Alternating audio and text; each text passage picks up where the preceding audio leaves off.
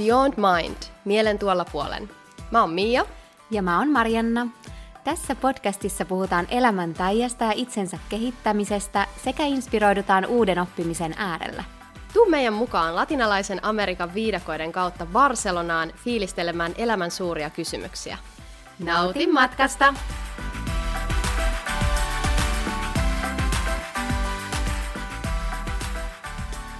Hello, guess hello. Who's back? Moikka Mia, ihana kun oot taas täällä. Ihanaa olla takaisin. Mulla olikin jo ikävän, että mä nauhoitusten pariin. Mullakin. Ja hei, nyt mun täytyy itse asiassa pakko nyt tähän alkuun hehkuttaa. Nyt jos rakas kuulija, et käynyt vielä kuuntelemassa meidän viime viikon podcastia, joka oli Mariannan upea ohjattu meditaatio, niin me kuuntelee se ensin ja tuu sit takaisin. Sieltä löytyy. Yes. Joo, mut ihan olla takaisin. Ihan olla takaisin. Musta tuntuu, että kun me ollaan nyt sunkaltu vuorotellen reissuissa useampi viikko tai viikonloppu putkeen, niin tässä on ollut nyt taas vähän aikaa, että me ollaan aidosti päästy tälleen ajan kanssa istuun ja kyllä. Näin nauhoittaa. Joo, ja taas ihan uuden aiheen äärelle. Kyllä, mulla oli tuossa, mä sanoinkin jo Marianna tästä alkuun, että mä en halua niin nyt paineistaa millään tavalla tätä jaksoa, mutta tästä tulee aika pommi. Tässä saattaa tulla jopa yksi meidän parhaista tähän asti. Tosi hampulia, mä oon lähinnä. Meininki. Mut hei, mennään asiaan. Tänään meillä on käsittelyssä niinkin mehukas aihe kuin parisuhdespesiaali. Lähdetään nyt, tämä voi olla meidän työnimi tälle jaksolle. Lähdetään tällä liikkeeseen. Me ollaan siis nyt tälleen vähän pohjustuksena kuulijoille. Me ollaan Marianan kanssa ihmisiä. Meistä kumpikaan ei ole tällä hetkellä parisuhteessa. Kuulostaako tämä jotenkin masentavaa? Ei, kun mä naurettiin, kun sä aloitit tälleen. Me ollaan ihmisiä. Silleen aloitetaan nyt. Let's start there. Joo. Huolimatta tästä kuitenkaan, tästä meidän nykyisestä. We're getting there! Noniin. Me ei olla kumpikaan nyt parisuhteessa. However, me ollaan ehdottomasti... Näkin yhtä Mariannan ilmeensä tähän. Nyökyttelee kynelet silmissä, että... Ei olla, ei. Miten tää nyt lähti näin? Jes, eli tervetuloa parisuhdespesiaaliin. Tämänhetkinen tilanne on siis se, me ollaan oltu useissa parisuhteissa menneisyydessä ja edelleen halutaan parisuhteeseen myös tulevaisuudesta. Toivoa ei ole menetetty, mutta tällä hetkellä meistä ei kumpikaan ole suhteessa. Mutta meillä on paljon sanottavaa. Kyllä. Näihin parisuhteisiin. Joo, ja saanko kertoa tähän alkuun vielä, että miten me tavattiin sunkaan? Joo, se sopii hyvin. Siis tälleen tosi niin kun, tiivistetysti mehän tavattiin Mian kanssa deittailukurssilla tavallaan. Kyllä. Siis naisten voimaantumiskurssilla, jonka yhteydessä meillä on tämmöinen Facebook-ryhmä käytössä tämän kurssin vetäjän ylläpitämänä. Ja siellä sitten kommentti pomppasi mulle silmään, mä laitoin yksityisviestiä Mialle ja... Siis se oli ihan mieletön. Se oli ihan mieletön. Mä en edes muista enää, mitä mä sinne lähtökohtaisesti kommentoin, mutta siinä on jotenkin ihan sivulauseessa mainittu, että asun Barcelonassa ja tanssin salsaa. Ja sitten Marianna vastaa mulle, että Mia, mäkin asun Barcelonassa ja mäkin tanssin salsaa. Ja noniin, the rest is history. Täällä ollaan. Täällä ollaan. Mut joo, eli tää on semmonen teema, mikä myös yhdistää meitä ja mikä on tuonut meidät yhteen. Kyllä.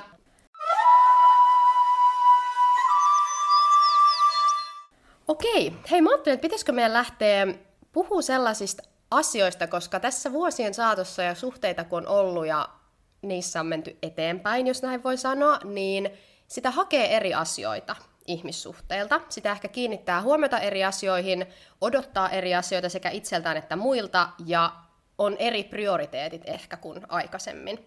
Niin, pitäisikö me nostaa muutamia sellaisia juttuja, mitä me ollaan viime vuosina tai aikoina huomattu, että mitkä ehdottomasti on korostunut siinä, että mitä nykyään etsii.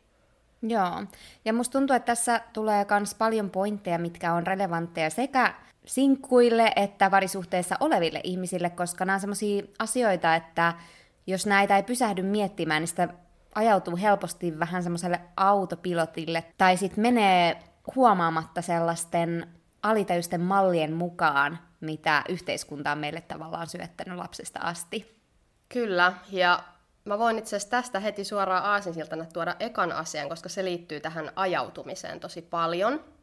Yksi tärkeimmistä asioista, mitä mä tänä päivänä etsin parisuhdetta etsiessä siitä toisesta ihmisestä, on sellainen ominaisuus tai asia, että mulla on aidosti olo, että mulla on tilaa kasvaa sen ihmisen kanssa. sekä emotionaalisesti, henkisesti, taloudellisesti, urallisesti, whatnot, monilla eri tavoilla, eri elämän osa-alueilla. Koska mulla on ollut menneisyydessä tosi ihania ja hyviä suhteita, ja ei siinä mitään, mutta toki nyt kun on kasvanut paljon ja mennyt elämässä eteenpäin, niin nyt kun katsoo taaksepäin, niin mä huomasin, että vitsi, mun on kyllä pitänyt aina rajoittaa ja pienentää itteeni tosi paljon kaikissa niissä suhteissa. Että ensinnäkään mä en ole saanut haluta elämältä niitä asioita, mitä mä aidosti halusin, koska ne oli niin kaukana, tai oli niin jotenkin utopistisia jopa sille toiselle osapuolelle ja verrattuna siihen, mitä hän halusi elämältä. Tai mä en saanut olla vaikka niin seksikäs, kun mä olisin halunnut olla. Mä en saanut olla niin eksoottinen, värikäs, näyttävä. Mitä tahansa se oli.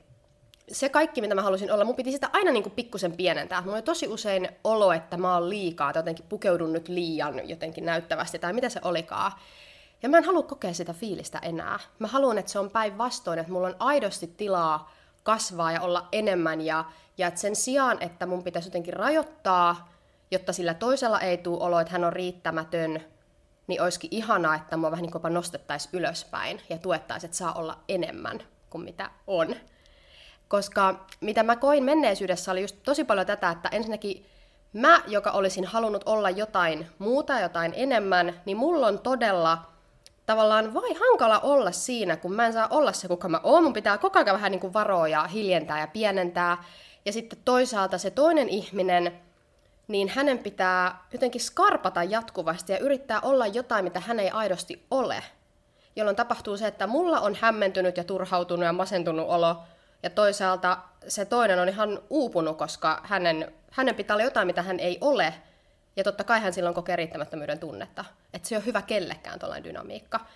Miten niin käytännön tasolla sä huomasit, onko sulla mitään esimerkkejä, että miten se sitten käytännössä ilmentyi siinä suhteessa, että se toinen jotenkin, tai susta tuntui, että sua rajoitettiin? Esimerkiksi pukeutuminen oli yksi juttu, että saattoi tulla jotain kommenttia, no tarvitsetko sinun taas laittaa noi korkkarit, tai jotenkin, että no onko toi nyt vähän liikaa, ja älä nyt ole yläosattomissa, tai jotain tällaista niin kuin, mun kehoon liittyvää, tai sitten jos oli jotain, niin kuin, että oli vaikka puhe tulevaisuudesta, niin jos mä kerron jotain, että hei, musta tällainen olisi tosi siisti juttu tehdä, niin sitä kyseenalaistettiin paljon. Että jotenkin se oli se energia aina vähän niin kuin alaspäin painavaa jollain tavalla. Joo, musta tuntuu, että ehkä toi viime vuosikymmen tai 20-30 on semmoinen elämänvaihe, missä tuleekin tehdä niitä virheitä ja kokeilla ja katsoa, että mikä toimii, mikä ei. Koska se samalla etit vähän ittees ja sitä ei ehkä välttämättä tee niin tietoisesta lähtökohdasta sitä kumppanin valintaa, kuin ehkä sitten vähän myöhemmässä vaiheessa elämää.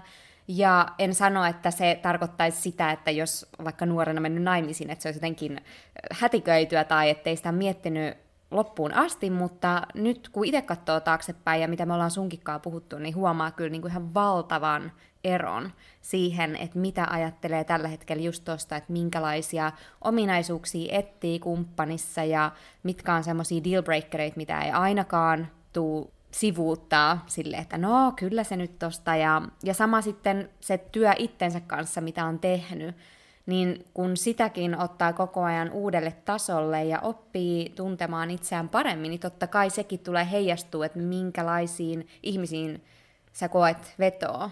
Ja sitten nimenomaan se, että mitä enemmän tekee töitä itsensä kanssa ja tuntee sitä kautta itsensä paremmin, niin sitten ne sun omat standarditkin alkaa olla niin sanotusti enemmän paikoillaan. Kyllä. Jolloin ei tapahdu sitä, että sä just ajaudut suhteeseen, jossa sä et saa olla se, kuka sä oot.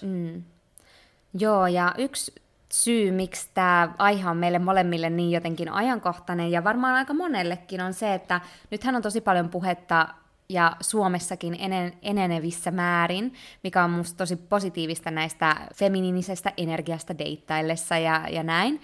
Ja se on tosi hyvä, että näistä asioista puhutaan, mutta samalla musta tuntuu, mikä on semmoinen ensimmäinen vaihe, kun alkaa miettiä, että okei, no minkälaista nyt tässä meidän tilanteessa vaikka miespuolista kumppania mä haluan vetää puoleeni tulevaisuudessa, niin se first stage saattaa olla sellainen, että tulee semmoinen havahtumisvaihe, että mä voinkin pyytää enemmän. Ja mitä siinä saattaa käydä on se, että jopa hetken aikaa voi olla jopa vähän semmoinen vaativa, en mä nyt sano ylimielinen, mutta semmoinen vähän koki-energia, että sit sitä alkaa laittaa aika paljon, niin kun, koska standardit nousee ja niiden pitääkin nousta.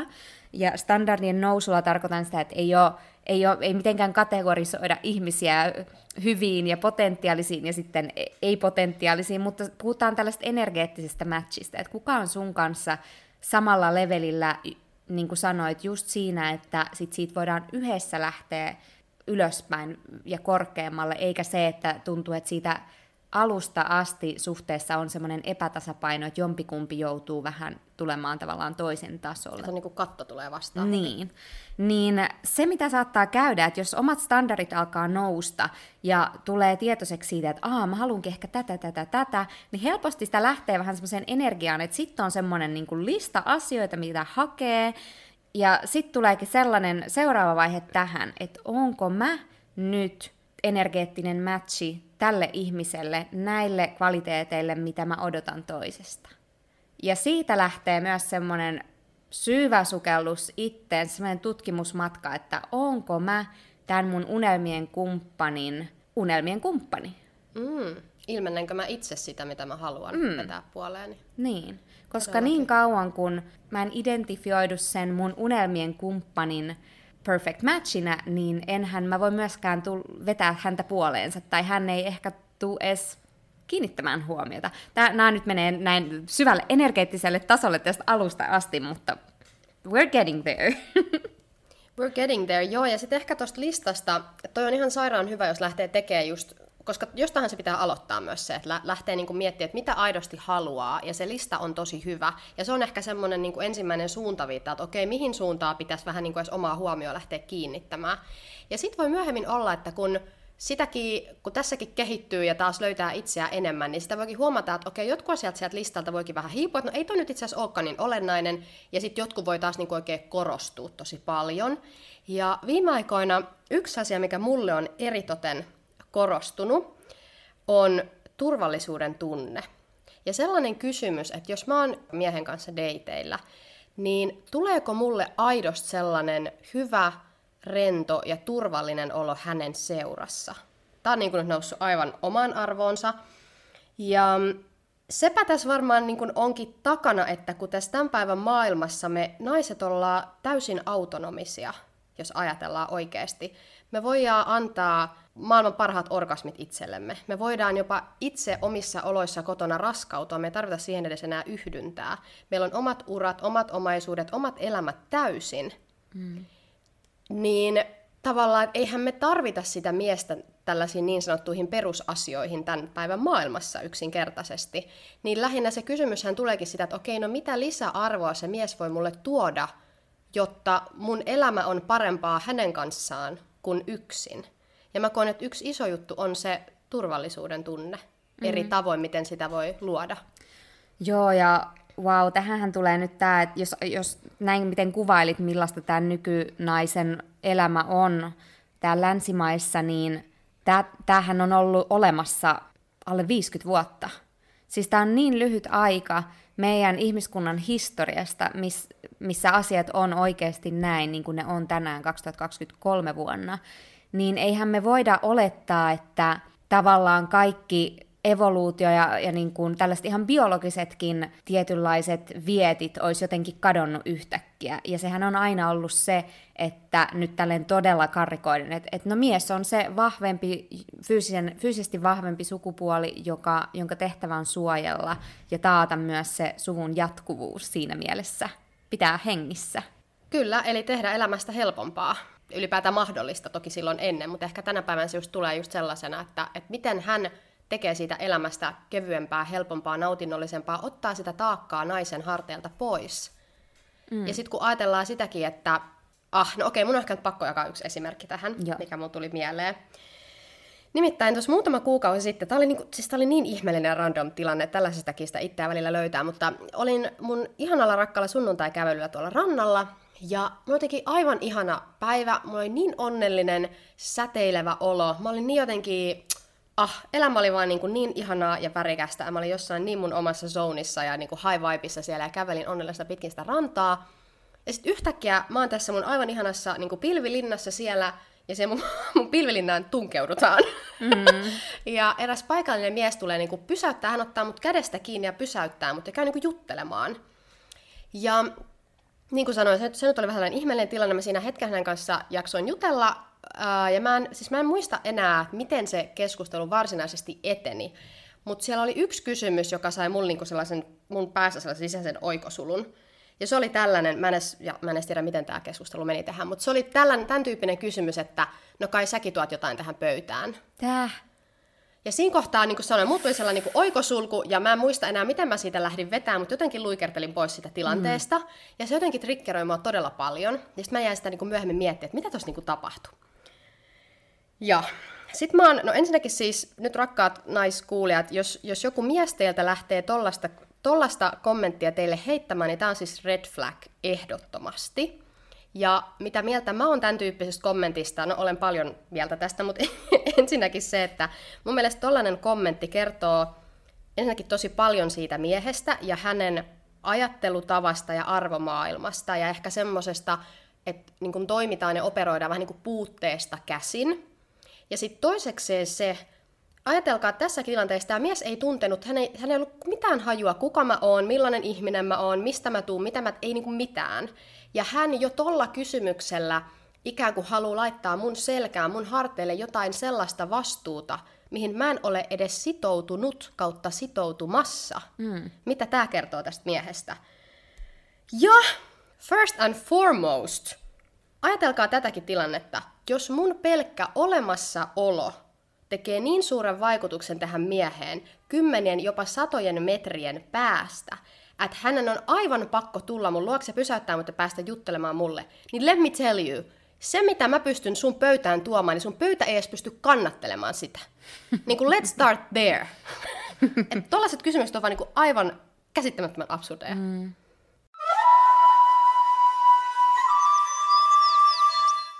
Huhhuh, ja nyt varmaan niin kuin monella kolahti korvaan toi ja ajattelee, että no, kenellä on pokkaa kysyä noin suoraan, mutta kun toihan se on, että harvempi välttämättä kysyy noin suoraan, niin kuin tämä jäbä on sulta kysynyt, että mitä tuot pöytään, mutta niin usein deittailumaailmassa, tai riippuu tietysti minkälaisia ihmisiä deittailee, mutta tulee vastaan tämän samantyyppisiä ilmaisuja, mutta ei suorin sanoin, vaan tietynlaisin oletuksin. Esimerkiksi naisena mies kutsuu sut treffeille. Okei, alku saattaa olla tosi lupaava, hän järjestää pöytävarauksen, te menette ravintolaan ja niin poispäin. Saapuu tää tilanne, deitit sujuu hyvin ja sitten tulee kotiin lähdön aika. Miten tämä mies vie sen tilanteen loppuun? Minkälaisia ehkä semmoisia, mikä on subliminal, sellaisia oletuksia siellä saattaa olla taustalla hänen eleissä, miten hän ehkä ottaa fyysistä kontaktia suhun, ehdottaako hän jatkoja, kaikki tällaiset asiat, niin on niin suuria red flaggeja, jos sulla tulee missään vaiheessa ihmiseen tutustuessa sellainen fiilis, että okei, onkohan tässä, niin kuin, mitkä on tämän toisen ihmisen intentiot, ja jos sulla tulee sellainen fiilis, että no vitsi, nyt se kyllä niinku tarjosi mulle maan ja taivaan ja kaiken siltä väliltä, niin jos sulla tulee sellainen olo, että saat hänelle nyt jotain velkaa, niin se on toinen red flag, ja se on sellainen asia, mitä sun tulee työstää sun itses kanssa. Ja todellakin. Puhun kokemuksesta, koska I've been there, ja sit siitä lähtökohdasta jos deittailusuhde alkaa sillä, niin siitä ei välttämättä tule sitä unelmien suhdetta. Ei, ja kun oikeasti jos miettii, että minkälaista dynamiikkaa nimenomaan tollainen lähtee luomaan, on se, että just palaten taas tähän, onko turvallinen olo olla siinä. Mm. Että onko sulla aidosti sellainen olo, että se toinen henkilö aidosta halusta järjestää sulle asioita, ihan vaan koska hän haluaa, että sä oot onnellinen. Mm. Vai onko siinä just toi tunne, että apua, nyt mä jään taas velkaa, koska sellainen on tosi toksinen energia olla, missä sulla on olo, että aina kun sä saat jotain, niin se tarkoittaa, että sä jäät velkaa, vaikka sä et ole edes pyytänyt sitä, mitä sulle annetaan. Mm. Ja tässä voi olla tosi monta asiaa siellä taustalla, että se saattaa olla, että okei, ehkä mulla on jotain työstettävää sen kanssa, että osaanko mä oikeasti rentoutua ja ottaa vastaan ja kokea, että mä oon tämän kaiken arvonen, vai onko siinä mulla jonkinlainen illuusio käynnissä, että kaikki on mennyt hyvin tähän asti ja mä en jotenkin itse huomaisi tällaisia tietynlaisia red flaggeja siinä tilanteessa, että sitten jotenkin sivuuttaisi tällaiset sivukommentit ja kieltäytyisi kohteliaasti, mutta jatkaisi kuitenkin sit seuraaville dateille tai näin. Että siinä on tosi paljon asioita, mitä niin kun kannattaa huomioida, mutta palatakseni vielä yhteen pointtiin, mitä tuossa aikaisemmin tuli tästä, että kun lähtee tietoisesti miettimään niitä piirteitä ja arvoja, mitä haluaa parisuhteelta, ja jos alkaa vaikka tekee konkreettisestikin listaa, niin kun me puhutaan tämmöisestä listasta, totta kai kuka tahansa voi pistää sinne mitä ikinä haluut, mitkä on sulle tärkeitä juttuja, mutta nimenomaan ne perusarvot ja se dynamiikka, mitä sä oletat siltä suhteelta, eikä välttämättä detaljeja, kun että mä haluan, että se on vähintään 180 senttiä pitkä ja tumma ja hän urheilee joka päivä. Ja nämä on sellaisia sivuseikkoja, mitkä on toissijaisia, mutta jos puhutaan ihan just tästä dynamiikasta ja siitä, että millainen energia siinä alussa jo on, kun sä tapaat ihmiset, niin joo, jos joku tulee kysyä sulta, että miten sä tuot pöytään, niin ehkä se ei ole kutsuvin energia. Ei todellakaan, eikä luo turvallisuuden tunnetta. Ei.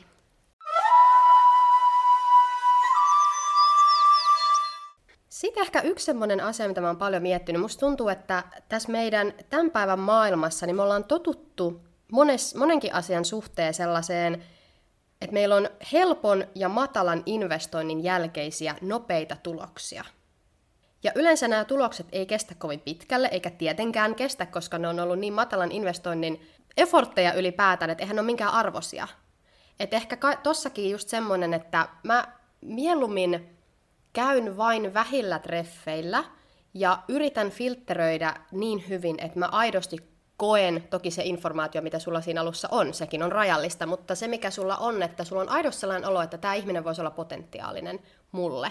Ja että panostaisi laatuun ennen kaikkea, ja nimenomaan just peräänkuluttaa siihen, että mikä intentio ja energia siinä on takana, vaikka jos joku mies kutsuu sut johonkin. Että just taas tämä dynamiikka, että mitä siihen halutaan investoida.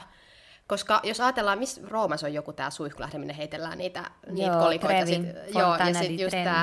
ja sitten toivotaan näitä unelmia, niin vähän se, että sit jos ne on tosi sellaista, niin vaikka että kommunikaatio on jotenkin todella niin kuin ihmeellistä ja siinä on vähän tällaista pelailua ja ei ole niin sellaista selkeyttä ja ei tule sitä turvallisuuden tunnetta ja näin, että siihen ei aidosti panosteta aikaa, energiaa, resursseja, niin että jos siinä niin tälleen näennäisesti heitellä jotain 5-senttisiä, niin sitten jos siitä käy rakentumaan ihmissuhde, niin se ihmissuhde on tasan tarkkaan niiden 5-senttisten arvoinen. Mm-hmm. Niin eipä ihmekään, että sitten jos tulee ensimmäinen ongelma, niin siitä on helppo lähteä kävelemään, koska ei sillä ole mitään arvoa lähtökohtaisestikaan.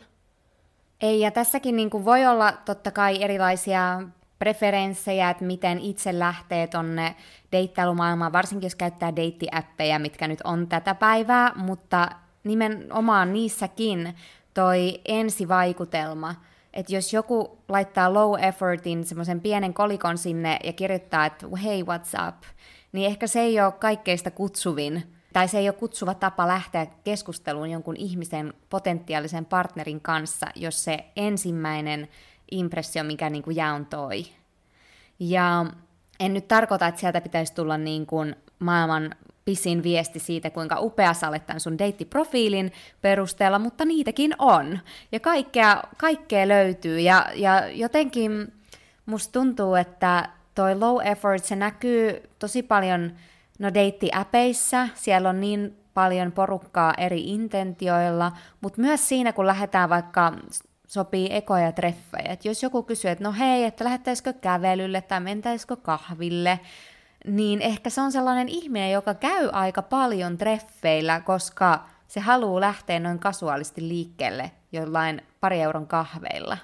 Ja sitten siitäkin voi miettiä sitä vielä pidemmälle, että okei, minkä takia sitten se ihminen, että deittaileeko hän tylsyyteen, deittaileeko hän vaan niin kuin, että no kuhan saa seuraa, niin kuin lähinnä, että mikä siellä on sitten intentio takana ylipäätään deittailla, että miksei hän ole sitten valmis panostamaan vähän enemmän. Ja nyt ei tarvitse olla niin kuin mitään todella hulppeita ja niin kuin valtavia summia rahaa esimerkiksi investoida, mutta kyllä sä huomaat, jos joku on aidosti ajatellut ja suunnitellut jotain, että hän tekee selväksi, että tämä on hänelle tärkeä juttu, hän haluaa, että nyt niin kuin jotain kivaa tapahtuu. Mm. Joo, ja sitten kun aikaisemmin puhuttiin tosta, että okei, no mitä nainen tuo pöytään, niin se on sitten aivan oma keskustelunsa, mutta se ei tarkoita, me ollaan ehkä Suomessa varsinkin niin kuin kasvettu tällaiseen aika, no hyvin tasa-arvoiseen maailmankuvaan, mutta myös vähän tällaiseen 50-50-ajatteluun. Ja se riippuu tietysti myös siitä, että minkälaisen mallin sä oot saanut kasvassa aikuiseksi, vaikka että miten parisuhteet ja niiden dynamiikka toimii, miten taloutta hoidetaan ja näin poispäin. Mutta tämmöinen ajatus siitä, että 50-50, että se on reilua kaikille, vaikka ekoista treffeistä lähtien, no tässä me nyt vaan kasuaalisesti tutustutaan, käydään kahvilla, molemmat maksaa omansa tai näin poispäin, niin nämäkin on niin pieniä nyansseja siitä, että okei, mitä tulevaisuus tämän ihmisen kanssa voisi olla. Ja myös se, että jos sä lähdet mukaan tollaiseen dynamiikkaan naisena, nyt puhun omasta näkökulmastani vain, niin se kaikki, se beissi asetetaan siinä ihan alussa. Ja tämä 50-50-ajattelu ja sen kritisoiminen saattaa jopa triggeröidä jotain, koska me ollaan niin kasvettu siihen ja ajateltu, että no mut se nyt on vaan reilua. Mutta katoppa muutama kymmentä vuosi ja koko ihmiskunnan historia läpi, että onko ollut reilua tavallaan, miten tämä jako on mennyt niin kuin menneisyydessä ja silleen, että mistä perspektiivistä sä katot sitä, että vaikka tätä taloudellista tasapainoa ja näin, että miten se lähtee, jos ajatellaan sitten vaikka myöhemmin, tehdään lapsia, nainen jää äitiyslomalle, pitää huolta vastasyntyneestä lapsestaan, hänen uranhansa jää paussille hyvin pitkäksi aikaa siinä vaiheessa. Eihän siinä 50-50-ajattelu ole enää mitenkään realistista. Eikä siitä eteenpäinkään, koska äitiyslomien jälkeen sen naisen palkkakehitys on huomattavasti laahaa perässä miehen palkkakehityksen, joka vaikuttaa hänen eläkkeeseen, hänen kykyyn sijoittaa tulevaisuuteen, et cetera, et cetera, et cetera. Ja siis raha. Onko latautuneempaa asiaa tässä maailmassa kuin raha? Mm. Oikeasti. Se on niin tärkeä ja varmaan sen takia nimenomaan se on niin latautunut. Ja just tähän dynamiikkaan ja 50-50, mä olin niin ton 50-50 puolesta puhuja aikaisemmin ja olin myöskin aika lailla sellaisissa suhteissa. Ja sit mä löysin itseni tällaisenkin ajatuksen ääreltä, että kiitos tämän 50-50-ajattelun, mulle on myös todella vaikeaa vastaanottaa. Ja syy, miksi mulla on niin vaikeaa vastaanottaa, on itse asiassa alitäysistä se, että mä en ole sen arvonen, että mulle tarjotaan ja annetaan. Ja tämähän on niin kuin silleen futum, niin kuin räjähtää vaikka mitä tuolla korvien välissä, kun tätä käy syvemmin miettimään. Ja tätä paljon reflektoineena mä oon tullut siihen tulokseen, että yksi lisää tällaisia tärkeitä ehkä suuntaviittoja ja ominaisuuksia, mitä mä haluan mun tulevaisuuden suhteesta, on se, että, ja tää on nyt supertärkeä, raha ei saa olla ongelma. Mm. Se ei niinku vaan saa. Ja mulla on tähän kirjan verran syitä, mutta ehkä nyt jos muutama mainitakseni, esimerkiksi se, että mä oon itse aikaisemmin nähnyt vierestä useamman sellaisen suhteen, jossa raha todella oli ongelma, ja ei siinä, että sitä nyt ei välttämättä olisi ollut, mutta jotenkin se mentaliteetti sen rahan takana ja miten sitä käytettiin ja just tämä 50-50, niin johti näissä esimerkkeissä siihen valitettavasti, että se oli yleisin ja suurin riidan aihe, se raha, ja sen sijaan, että se olisi hitsannut nämä parisuhteen osapuolet yhteen, niin se itse asiassa erotti heidät toisistaan. Koska se meni sellaisesti, että se raha on vähän se, mistä sitä toista piikitellään, tai niin kuin häntä jotenkin vähätellään tai arvostellaan, ja sitten just tämä 50-50, hei kun mä maksoin viime viikolla, nyt sun pitää maksaa tämä, mutta nyt sä maksoit tästä enemmän, ja se on ihan kamalaa. Se on ihan kamalaa, ja mä oon ollut itse tuollais yksi mun ensimmäisistä suhteista, missä muutettiin nuorina yhteen, ja maksettiin kaikki ruokaostoksetkin niin kuin sentilleen tasan, niin joo, ei ole. Tietysti, okei, elämäntilanteet muuttuu ja bla bla bla, mutta se ei ole todellakaan se dynamiikka, mitä me halutaan. Ja joskus asioiden pitää kolahtaa aika kovaa ennen kuin sä saat sen herätyksen. Ja se on oikeastaan tosi positiivistakin, mutta mun yksi viimeisimmistä, siis tästä on jo vuosia, mutta yksi viimeisimmistä tällaisista parisuhteista, mihin ajauduin, niin sehän sitten eskaloitu siihen, että tämä artistin hommia tekevä jäpä niin asui mun luona ja mä maksoin vuokrat ja suurimman osan ruokalaskusta. Ja se päättyi aika ikävästi se suhde uskottomuuteen toisen puolelta.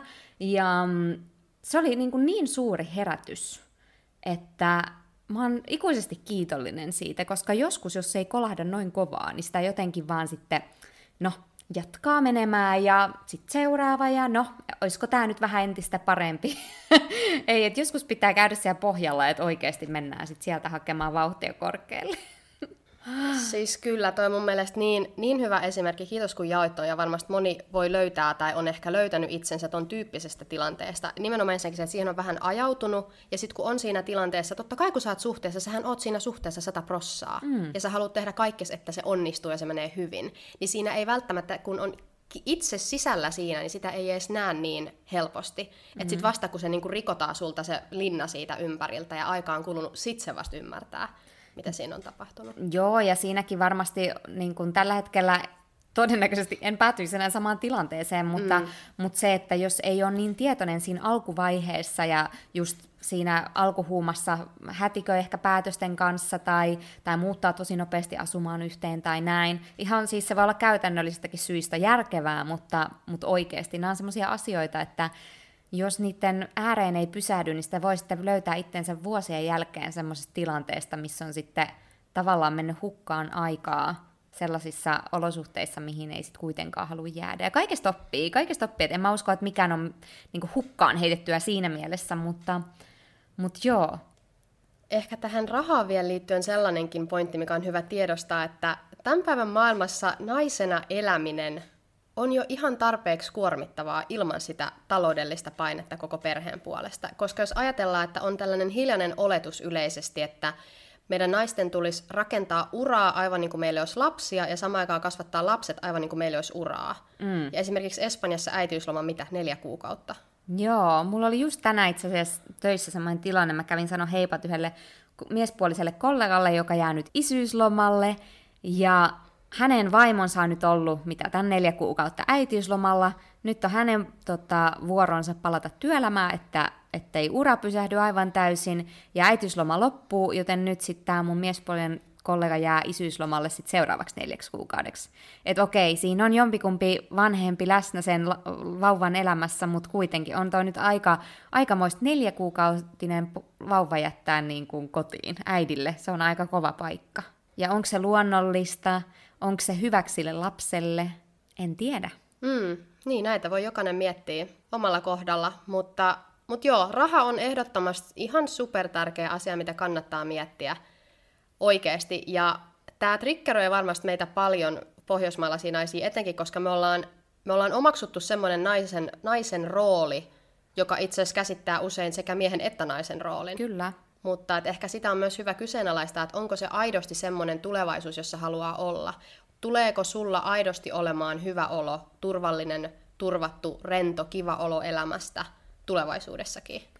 Joo, ja jossain podcastissa, mitä kuuntelin tällä viikolla näistä samoista aiheista, sanottiin tosi hyvin se, että jos sä etit elämänkumppania, sellaista henkilöä, kenen kanssa oikeasti rakentaa tulevaisuus, tehdä lapsia ja niin poispäin, niin onko sellainen ihminen, joka ei ole jo etukäteen miettinyt näitä asioita, se, kenet sä oikeasti haluat vetää puoleesi? Sellainen ihminen, vaikka nyt miespuolinen tässä tilanteessa, joka ei ole vaikka aloittanut jo vähän suunnittelemaan, että okei, miten mun elämäntilanteeseen tulevaisuudessa sopii tämä vaimo, lapset ja kaikki muu, mitä siihen liittyy, myös taloudelliset vastuualueet. Että jos sitä ei nyt ala rakentaa ennen kuin se tulee, niin missä vaiheessa sitten nämä struktuurit tulee olemaan valmiita, että nämä asiat voi tapahtua ja että perheestä pidetään huolta. Ja totta kai, jos molemmat on työssä käyviä aikuisia parisuhteissa, niin siinä on vielä enemmän taloudellista turvaa.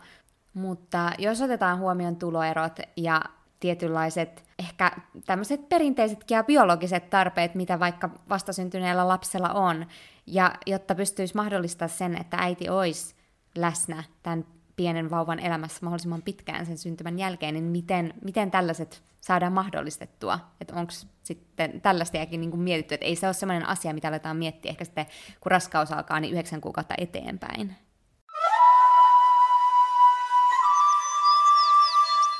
Joo, ja ehkä tähän ennakointiin liittyen sellainen kysymys myös, tai asia, mitä hyvä, kun mulla on näitä nyt useampia, mitä täällä perään kuulutan, mutta yksi oikeasti, mitä mä uskon, että kannattaa pohtia aika tarkasti, kun tutustuu uuteen ihmiseen, ja tämä liittyy nyt tähän tulevaisuuden suunnitteluun etenkin, on se, että mitä hän tekee vapaa-ajallaan. Miten hän käyttää hänen vapaa-ajan, etenkin jos olet nainen, joka haluaa tulevaisuudessa perheen ja lapsia, koska Ajatellaan nyt tällainen hypoteettinen esimerkki, että meillä on tässä nyt nainen, joka käyttää tämän kallisarvoisen sinkkuaikansa siihen, että hän aktiivisesti kehittää itseään monin eri tavoin. Hänellä on intohimoja, hänellä on omia projekteja, hän harrastaa, hän panostaa ihmissuhteisiin. Eli toisin sanoen hän panostaa omaan tulevaisuuteen. Hän investoi jo nyt omaan tulevaisuuteen luomalla tästä elämästä mahdollisimman hyvän ja viemällä itseään mahdollisimman pitkälle. Eli meillä on tämä nainen, ja sitten meillä on joku mies, joka tulee tähän kuvioon, ja hän käyttää vapaa-aikansa esimerkiksi niin, että hän rassaa autoa, pelaa pleikkaria ja ravaa joukkueen saunailloissa dokaamassa. Niin toi ei ole matchi. Niin kun toi ei vaan ole matchi.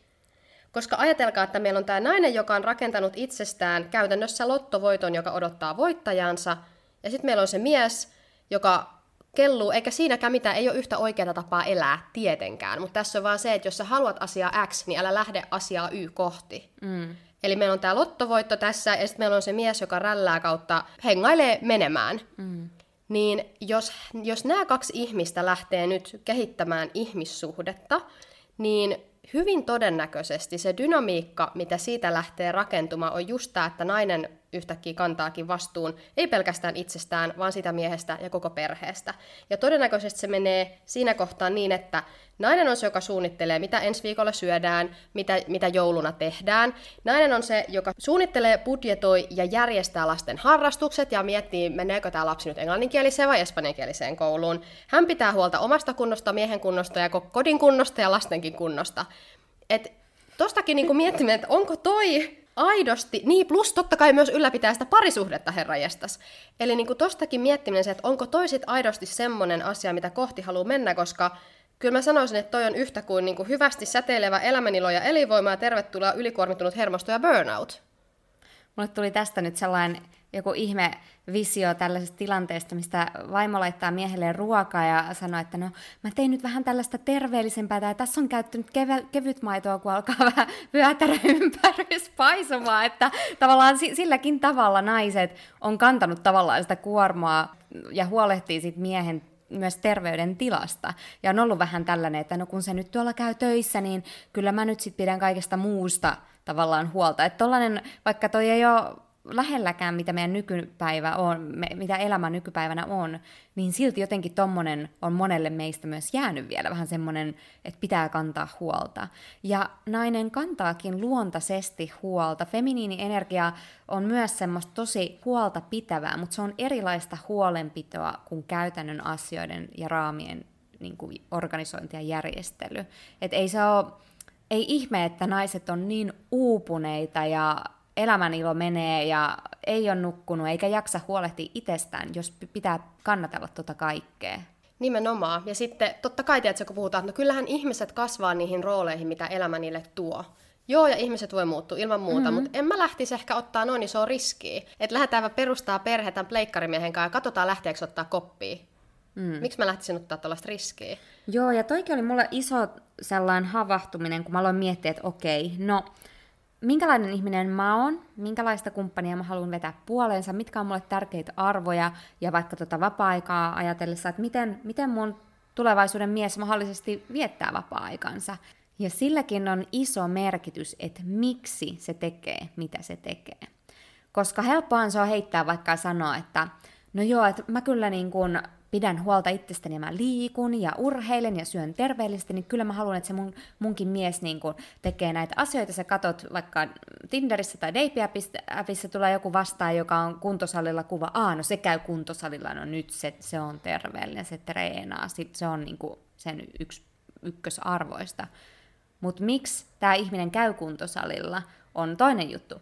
Tämä nyt on vain esimerkki. Käykö hän kuntosalilla sen takia, että hän haluaa näyttää joltain tietynlaiselta, hän haluaa tietynlaisen kehon koostumuksen, tietynlaisen statuksen, vai lähteekö se intentio, miksi tämä ihminen käy kuntosalilla oikeasti siitä, että hän arvostaa itseään, terveyttään ja tulevaisuuttaan niin paljon, että se on se syy, miksi hän käy siellä salilla. Ja nyt siellä voi joku kuulijanainen olla silleen, että joo, mutta mä tykkään siitä, että mulla on kontrolli, mä tykkään siitä, että mä saan liidata ja mulla on vastuuta. totta kai fine, me ollaan kaikki erilaisia ja onhan meissäkin naisissa se maskuliini energia, joka myös nauttii liidata tietyillä elämän osa-alueilla etenkin. Mutta tässäkin kohtaa mä lähtisin ehkä kuitenkin vielä kyseenalaistamaan itseäni siinä mielessä, että onko tämä tunne, että kontrolloiminen ja vastuun kantaminen on kivaa, koska se tuo mulle turvallisuuden tunnetta, onko se aidosti kivaa siksi, että se tuo turvaa sulle, vai onko se peräisin sun menneisyydestä, jossa sulla ei ole ollut mitään muuta vaihtoehtoa, kun kantaa vastuu kaikesta ja kannatella koko maailmaa, jotta sä selviydyt? Joo, toi kontrollimeininki on kyllä sellaista, missä monella varmasti on kokemusta. Siis mulla tulee tosta mieleen kanssa se, että esimerkiksi suomalainen nainen, mies haluaa järjestää teille treffit ja se vaikka sanoo, että no hei, mä varaan meille pöydän ravintolasta. Mä kerron tämän esimerkin, koska I've been there vuosia sitten, mutta mun kela alkaa pyörii tuntien mun ex-kumppanin. Ai vitsi, no mutta meillä on nyt tää yksi treffipäivä viikossa, että musta olisi kyllä tosi kiva mennä semmoiseen tietynlaiseen tunnelmalliseen ravintolaan, että nyt mä en ihan niinku, mä en ole varmaa, että jos mä annan hänen niinku hoitaa tämän pöytävarauksen, että se varmaan varaa se jostain niinku ravintolasta, mihin mun ei oikeasti sitä mieli mennä ja näin, että parempi vaan, että mä järjestän tämän itse, että mä sanon, että hei, ei se mitään, että älä nyt huolehdi, että mä voin hoitaa sen takia, että mä haluan sen tietynlaisen kokemuksen, koska mä en luota tähän mun kumppaniin, että se osaa hoitaa sen asian loppuun asti. Ja tässä esimerkissä hän ei osannutkaan, tai se olisi mennyt vähän mönkään. Eli jo tämä siinä, kun sä tapaat sen oikean matchin ja sen kumppanin, sun ei tarvi enää edes ylikelailla tällaisia asioita, koska se ottaa sen kopin, se hoitaa asiat maaliin jo alusta asti, silleen, että sun ei tarvii edes ajatella ja ylikelailla näitä asioita. Ja hän on halunnut tutustua suhun niin hyvin, että hän tietää, mihin ravintolaan tai minkä tyyppiseen ravintolaan sä haluat, että sut viedään. Ja tähän liittyy, mulla on tässä ihan muutaman viikon sisällä tullut pari tällaista ihanaa king-esimerkkiä. Me puhutaan Mian kanssa kingeistä, tämmöisistä miehistä, ketkä on oikeasti sitä niinku kultakamaa. Niin näin sanotusti, että jos puhutaan tästä terveestä maskuliinisesta vietistä, haluta niin kuin tarjota, haluta luoda semmoinen mukava ja turvallinen ympäristö muille, niin mä olin tuttavapariskunnan kanssa yksi päivä tuossa kaupungilla, ja mä en tuntenut hänen miestään etukäteen, ja mun ystävän miestä, ja musta oli ihana vaan tarkkailla sitä niiden dynamiikkaa se koko päivä, koska se meni vaan niin smoothisti, ja tää mies on sellainen aivan ihana, kohtelias brittimies, joka oli tällä, että hän niin kuin sivukommenteissa aina, tai niin kuin, että silmät aina välillä vähän tarkkaili ympäristöä, jos hän näki, että jollain ihmisellä siinä tilanteessa oli jotenkin, että olisi voinut olla vähän vaikka mukavampi olla, niin hän otti aloitetta siinä tilanteessa, vaikka hän ei tuntisi tätä henkilöä. Yksi esimerkki oli silleen, että oli tämmöinen polttariporukka terassilla ja naisporukka, ja ne siinä vuorotelle aina vaihtui, että joku siitä porukasta tuli ottaa kuvan, että ne kaikki mahtuu siihen kuvaan. Ja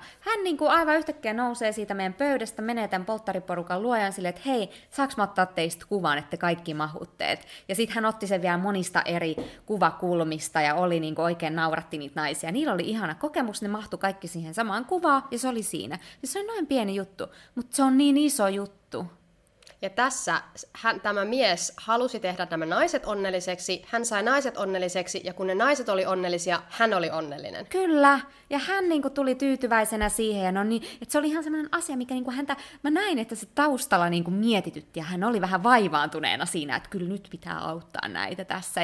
Ja toinen esimerkki oli, me oltiin toisella porukalla niin tällaisella haikkailumatkalla ja käveltiin siellä luonnossa, ja meidän edessä käveli yksi toinen tyttö, jolla oli vähän sellainen, ei välttämättä patikointiin sopiva olkalaukku siinä, ja hän sitten, tämä tyttö jutteli yhden toisen jepän kanssa siinä edessä, ja sitten mun kaverin poikaystävä sanoi siinä sitten tälle miespuoliselle ystävälle, että hei, että ottaisit sä tämän tytön laukun sun reppuun, että hän näyttää, että hänellä ei oikein mukava kävellä tuo laukku tuossa painavasti olalla riippuessa, että ota se sinne suomaan reppuun, ja mä olin ihan silleen, että points. Tätä lisää, please.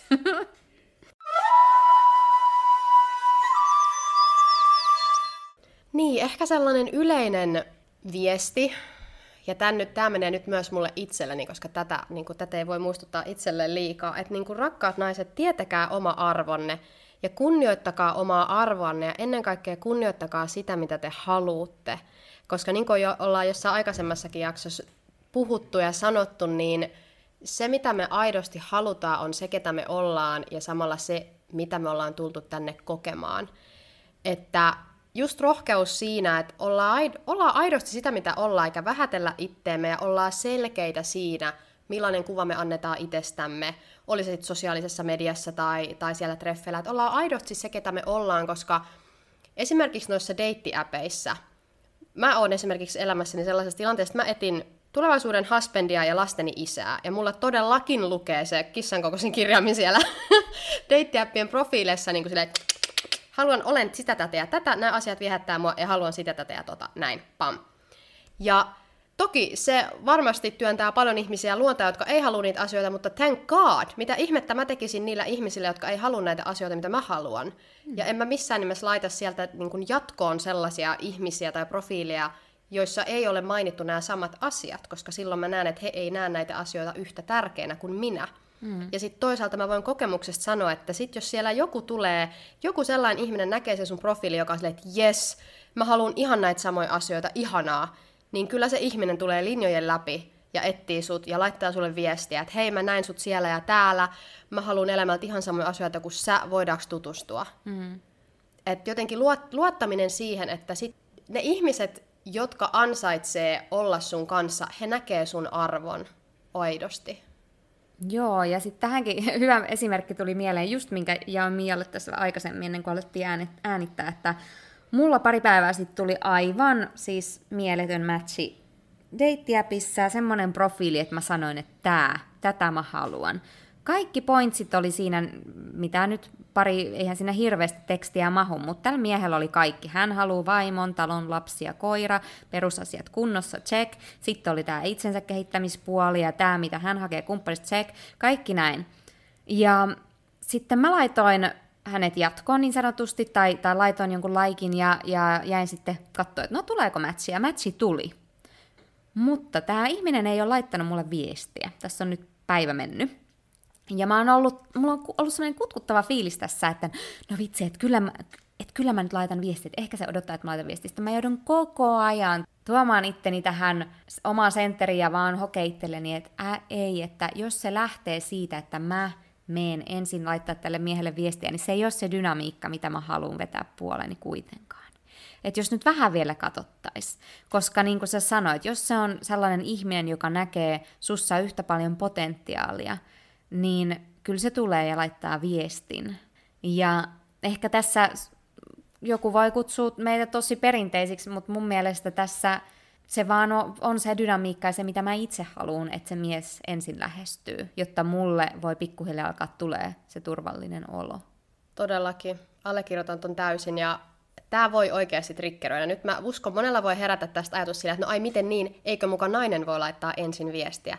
Totta kai voi. Nyt ei ole kyse siitä, kuka saa tehdä ja mitä saa tehdä ja näin. Ei tietenkään. Kyse on nyt siitä, että minkä tyyppistä dynamiikkaa sä haluat sun tulevaisuuden parisuhteessa elää. Toi aikaisemmin jaettu esimerkki, että on tää lottovoittaja ja sitten se pleikkarin pelaaja. Jos se on sitä, mitä sä haluat, niin ihmeessä laita viestiä.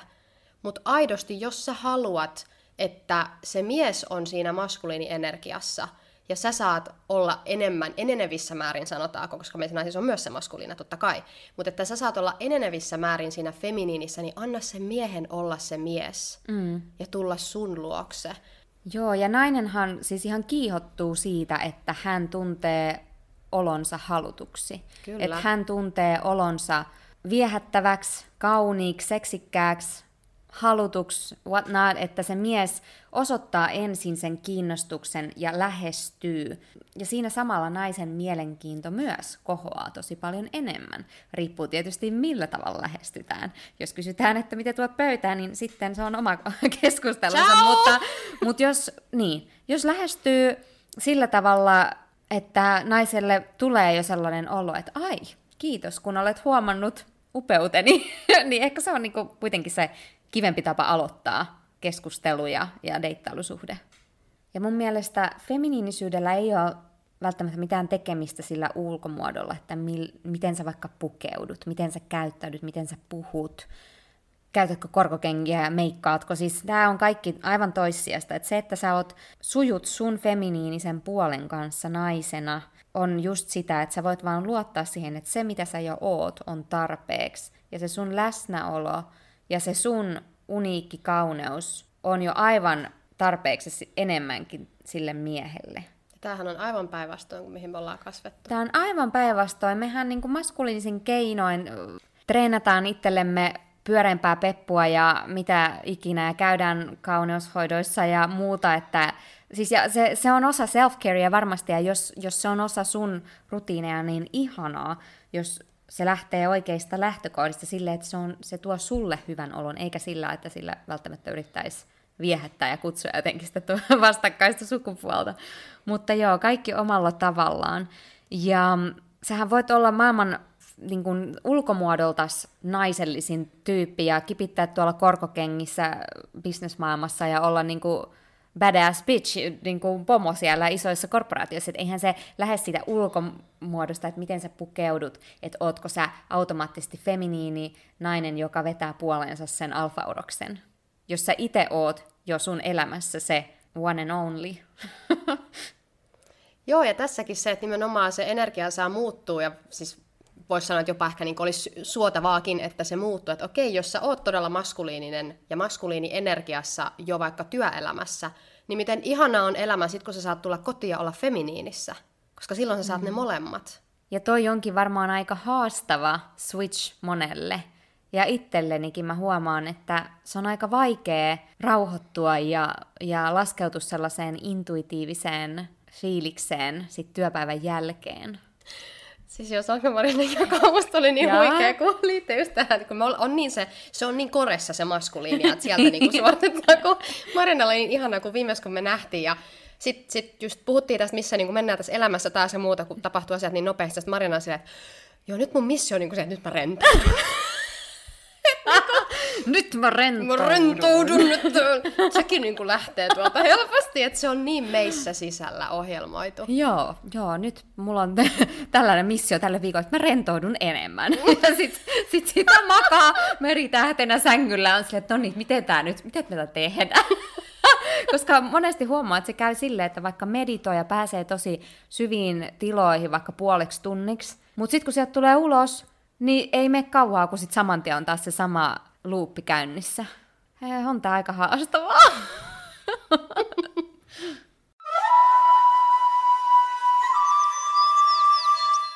Ja nyt jos joku osa tätäkin meidän keskustelua tässä on jollain tavalla triggeröinyt, niin mä ymmärrän, koska itekin on ollut näiden asioiden äärellä ekaa kertaa ja ei niinku millään meinannut tajuta ja on huomannut, että on niin syvällä sellaiset tietynlaiset suomalaiset arvot ja sellainen, mihin on kasvanut ja tämä yhteiskunta ja kaikki, että mikä, se ei vaan käy ensin järkeen, mutta sitten kun tähän alkaa perehtyä, niin kaikki vaan alkaa käymään niin paljon enemmän järkeen. Ja tässä mä heittäisinkin sen pallon ensin naisille, koska jos naiset ei muuta esimerkiksi deittailukäyttäytymistään, niin ei me voida olettaa, että ne miehetkään alkaa muuttaa omaa käyttäytymistään. Et siellä varmaan on, ja uskon, ja tulevaisuus on valoisa, uskon, että siellä on niitä miehiä, jotka on läsnä siinä omassa maskuliinienergiassa ja mitkä nauttii just tästä, että ne saa olla se turva ja tuki naiselle. Mutta samalla siellä on paljon sellaisia miehiä, jotka ehkä pääsee jopa aika helpolla. Jos katsoo, että mihin tämä deittailukulttuuri on mennyt, miten helposti ja millä perustein me lähdetään treffeille miesten kanssa vaikka näiden deittiäppien kautta, niin ehkä myöskin tuolla on aika paljon upeita naisia, jotka lähtee matalalla kynnyksellä liikenteeseen, ja se taas antaa tällaisille jäbille sellaisen ymmärryksen, että näin helposti, tai niin kuin, että tämä on tämä effortti, mikä mun täytyy laittaa sisään, jotta mä saan vastineeksi tätä. Olisi sitten treffikokemuksia tai seksiä tai tällaista ajautumista tällaisiin ihan ok-suhteisiin. Mä luulen, että tässä on myös semmoinen muutosvaihe käynnissä, tai ainakin mä haluan uskoa siihen. Ja mä uskon, että se lähtee naisista. Mitä enemmän naisia tulee havahtumaan tähän ajattelumalliin, tai sanotaanko sellaiseen ajatteluun, että tajuu sen oman arvon ja se, mitä uskaltaa odottaa parisuhteelta, niin myös se tulee motivoimaan miehiä panostamaan enemmän. Kyllä, ja sä sanoit viime jaksossa, että Mialla on ehkä jotain tuliaisia tällä viikolla. Tulla. Niin ehkä tällainen loppukevennys ja tällainen, halutaan luoda nyt tällainen ihana positiivinen takeaway tästä, että vielä kannattaa uskoa rakkauteen. Sitä on vielä olemassa ja niin kuin upeita, pitkiä, niin kuin mahtavia elämänmittaisia suhteita, jos niitä haluaa. Mä vietin viime viikon erään tosi rakkaan pariskunnan kanssa. He on ollut 55 vuotta naimisissa ja on siis edelleen erittäin onnellisesti yhdessä. Ja se oli vaan niin inspiroivaa seurata sitä heidän dynamiikkaa, mikä on niin kumpaakin osapuolta ruokkiva. Ja siellä tulee nämä niin kuin feminiini- ja maskuliinisen dynamiikka tosi hyvin esiin, vaikkakin sillä naisellakin on ne omat tavat olla siinä maskuliinissa edelleen, ja hän todella nauttii myös siitä, että hän saa olla maskuliinissa, mutta hänellä on samaan aikaan se suuri iso turva, tavallaan verkko rakennettu jo vuosikymmenet sitten, missä hän saa olla. Ja se on niin upeata nähdä tällaista dynamiikkaa, joka on toki rakentunut vuosikymmeniä ensinnäkin siinä, että miten upean elämän voi rakentaa, kun se dynamiikka toimii ja se on hyvä, se on optimaalinen kummallekin. Mä uskon, että kun on kaksi itsensä kanssa töitä tehneitä ihmisiä, jotka sopii hyvin tämän dynamiikan puolesta yhteen, niin silloin 1+1 ei ole 2, vaan se on 100. Ja siinä pääsee aina vaan niinku uusille ja uusille leveleille. Ja tämäkin pariskunta on luonut niin mielettömän elämän, että mulla vaan niinku suu loksahtaa aina auki, kun mä mietin sitä. Sitten on niin upeata katsoa vierestä. Ja sepä se onkin, että mä uskon niin siihen, että kun se feminiini, kun sillä on turvallinen ja tuettu olo, niin häneltä lähtee se niin kuin taakka kevenee harteilta, hän saa puheta kukkaan ja loistaa ja olla siinä ylitsevuotavassa tilassa, mihin se feminiini on ikään kuin luotu olemaan. Ja kun se feminiini pursuaa yli, niin se täyttää sen maskuliinin elämän, sen miehen elämän sellaisilla tavoilla, että me ei voida kuvitella sitä. Kyllä. Ja näin se mies nousee ihan uudelle levelille. Ja sitten kun se ruokkii tällä tavalla toisiaan se dynamiikka, niin ei ole niinku taivaskaan rajana, mihin sivoja päästä.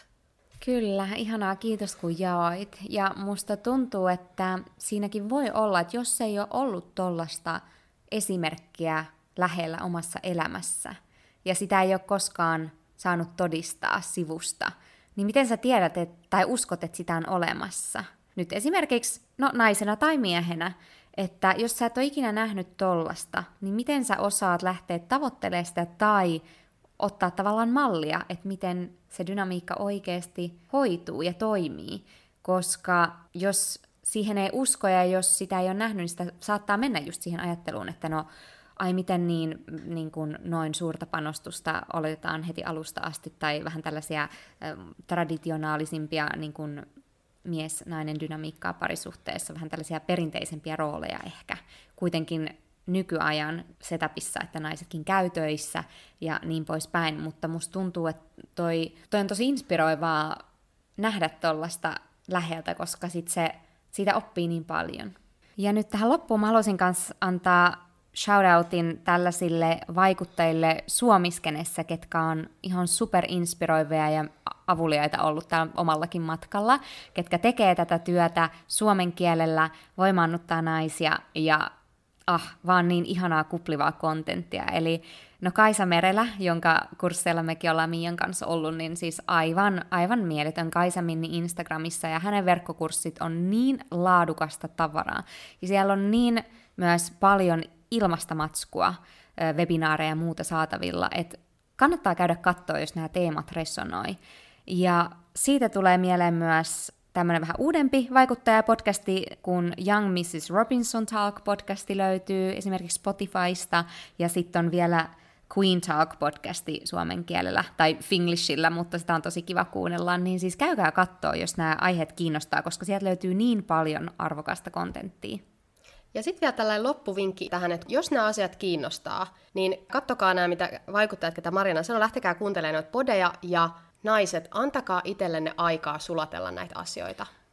Nämä ei loksaha heti, ne tarvii sen, että koska nämä on niin vasten sitä, mihin me ollaan kasvettu, kyllä, niin antakaa itsellenne aikaa näiden kanssa. Joo, ja alkakaa ottaa näitä teemoja keskusteluissa myös muiden ystävien kanssa, koska siitä voi tulla todella herkullista juttua sekä mies- että naispuolisten kavereitten kanssa, että mitä he ajattelee ja millaisia ajatusmalleja heillä on. Ja joo, ihan super mielenkiintoisia aiheita ja aikoja eletään. Joo, en tiedä mitä ensi viikolla luvassa. Joo. No niin, näistä voisi jatkaa vaikka kuinka pitkään. Varmaan Miian kanssa jatketaankin vielä jotain tästä jatkuu puheluja. Mutta yes, kiitos kun olit mukana taas ja ensi viikkoon. Ciao, ciao. Ciao.